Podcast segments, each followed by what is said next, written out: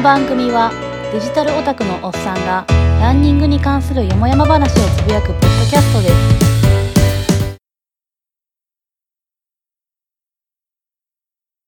えー今日はフリートークです。ちょっと気づいたことを補足したいと思います、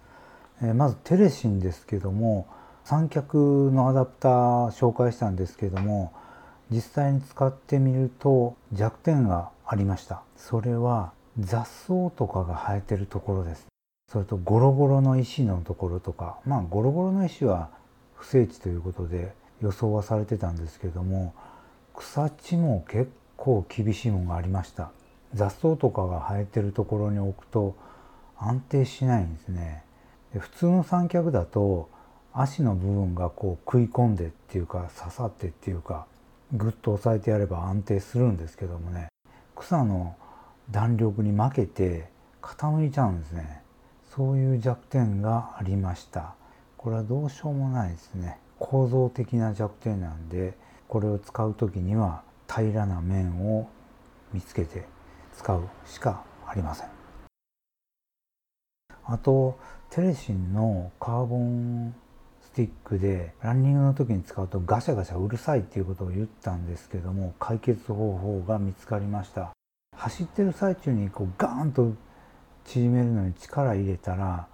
下のキャップが抜けたんですね。で見たら本当に差し込んであるだけなんですね。まあ手で差しとけばそんな力かかるところじゃないからいいんですけども。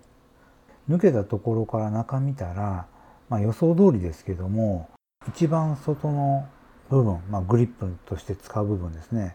あれの長さと引き出してくる途中の棒の長さとが合ってないんですね。短いんです。当たり前ですけども。それが2センチ弱ぐらい差があるんですね。だからそれが上下に動いてカンカンカンカン音がするんですね。そこで、えーいらない紙。ちょっと柔らかめの紙ですね。それを丸めて突っ込んでみたらすっごく快適になりました。全然音しないです。本当は長さ合わせて切ってやればいいんですけどね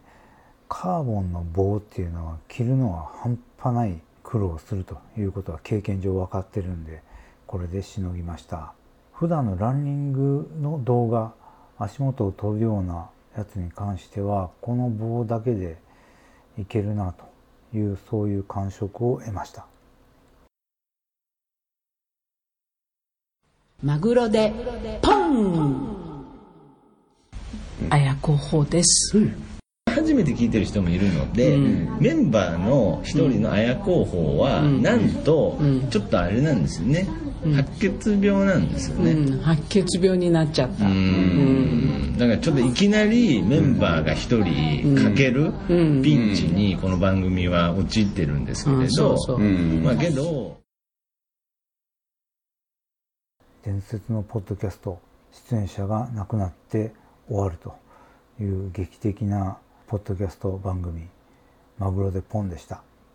今もアーカイブ残ってるんでぜひお聞きください。あと8月の最終週ぐらいですけども土日に早朝ランやってみました。たまたま早く目が覚めてしかも結構涼しい風が吹いてたんで今のうちに走ろうと思って走ってみたんですけどもやっぱ私の体質には合ってないみたいでしたね。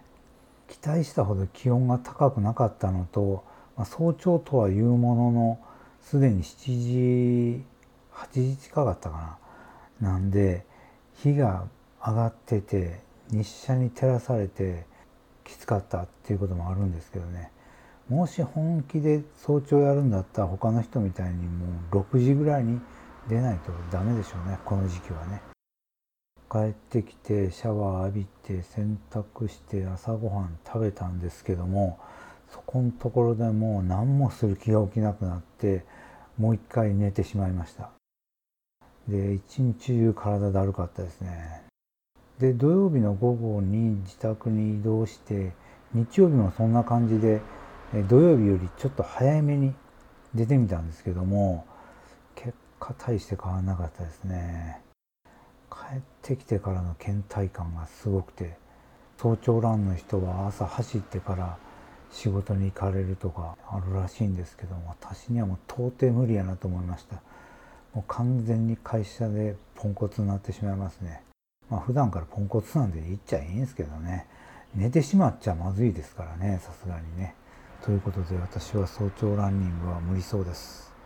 まあ今年は去年の夏に比べたら暑さはだいぶマシでしたね。福知山で40度とかっていうのを道路表示で見たことあったんですけど今年は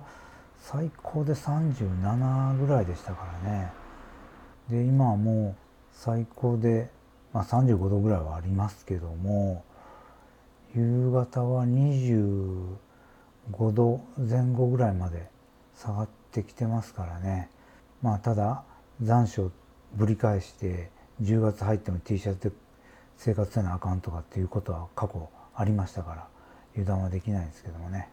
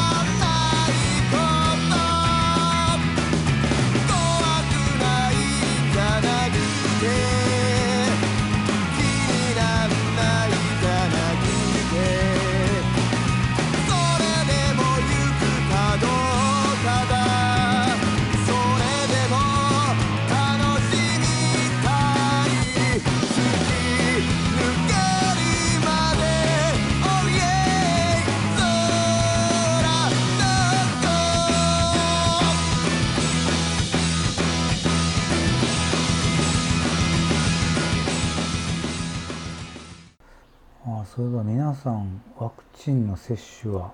お済みでしょうか？私は7月中にファイザーを2回接種してもらいました。で娘は8月に入って2回。2回目は30日でしたね。で息子は会社でおとついぐらいに1回目接種してもらったそうです。まあ日本のワクチン接種についてもスタートアップで他の国から23ヶ月遅れてしまったのがその結果デルタ株の蔓延を招いてしまったと。痛恨の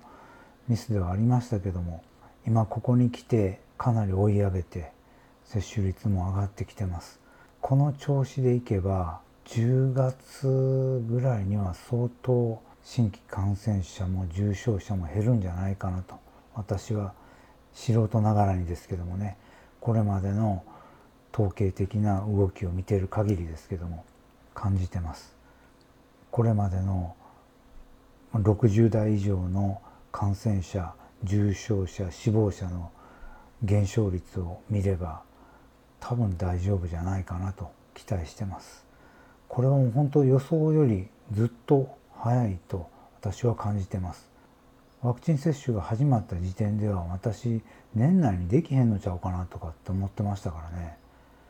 4月時点のペースでは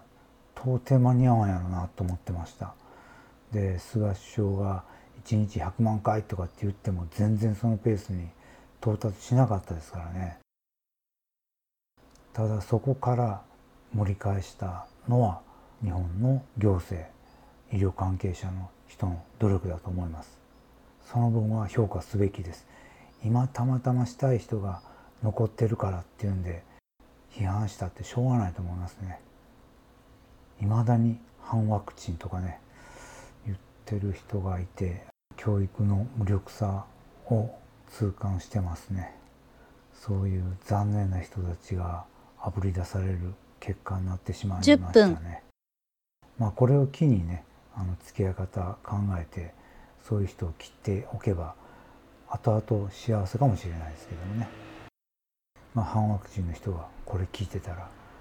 購読をストップして iTunes のレビューを星1で陰謀論じゃないな。陰謀論こっちじゃないですからね。陰謀論を唱えてる人から見たら私は何に見えるのか分かんないですけどね。ワクチンを接種した方がいいとか喋ってるとかって書いといてもらったらいいです。では反ワクチンの人はさようなら二度と聞かなくていいです。ではパネでした。ティンサグル花や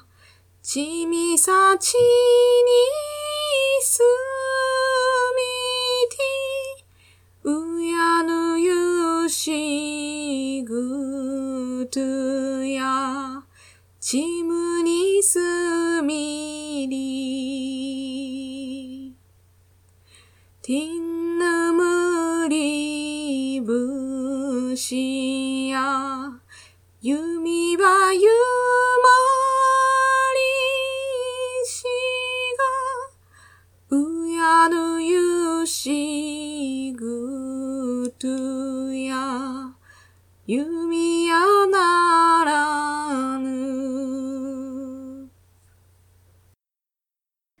番組のツイッターアカウントは、ランキャス180、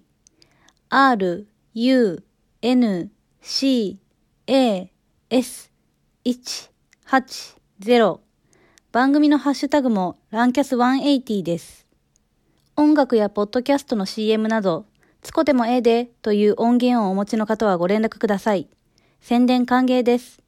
他にもネタやご要望があれば、ハッシュタグ、ランキャス180でつぶやいてください。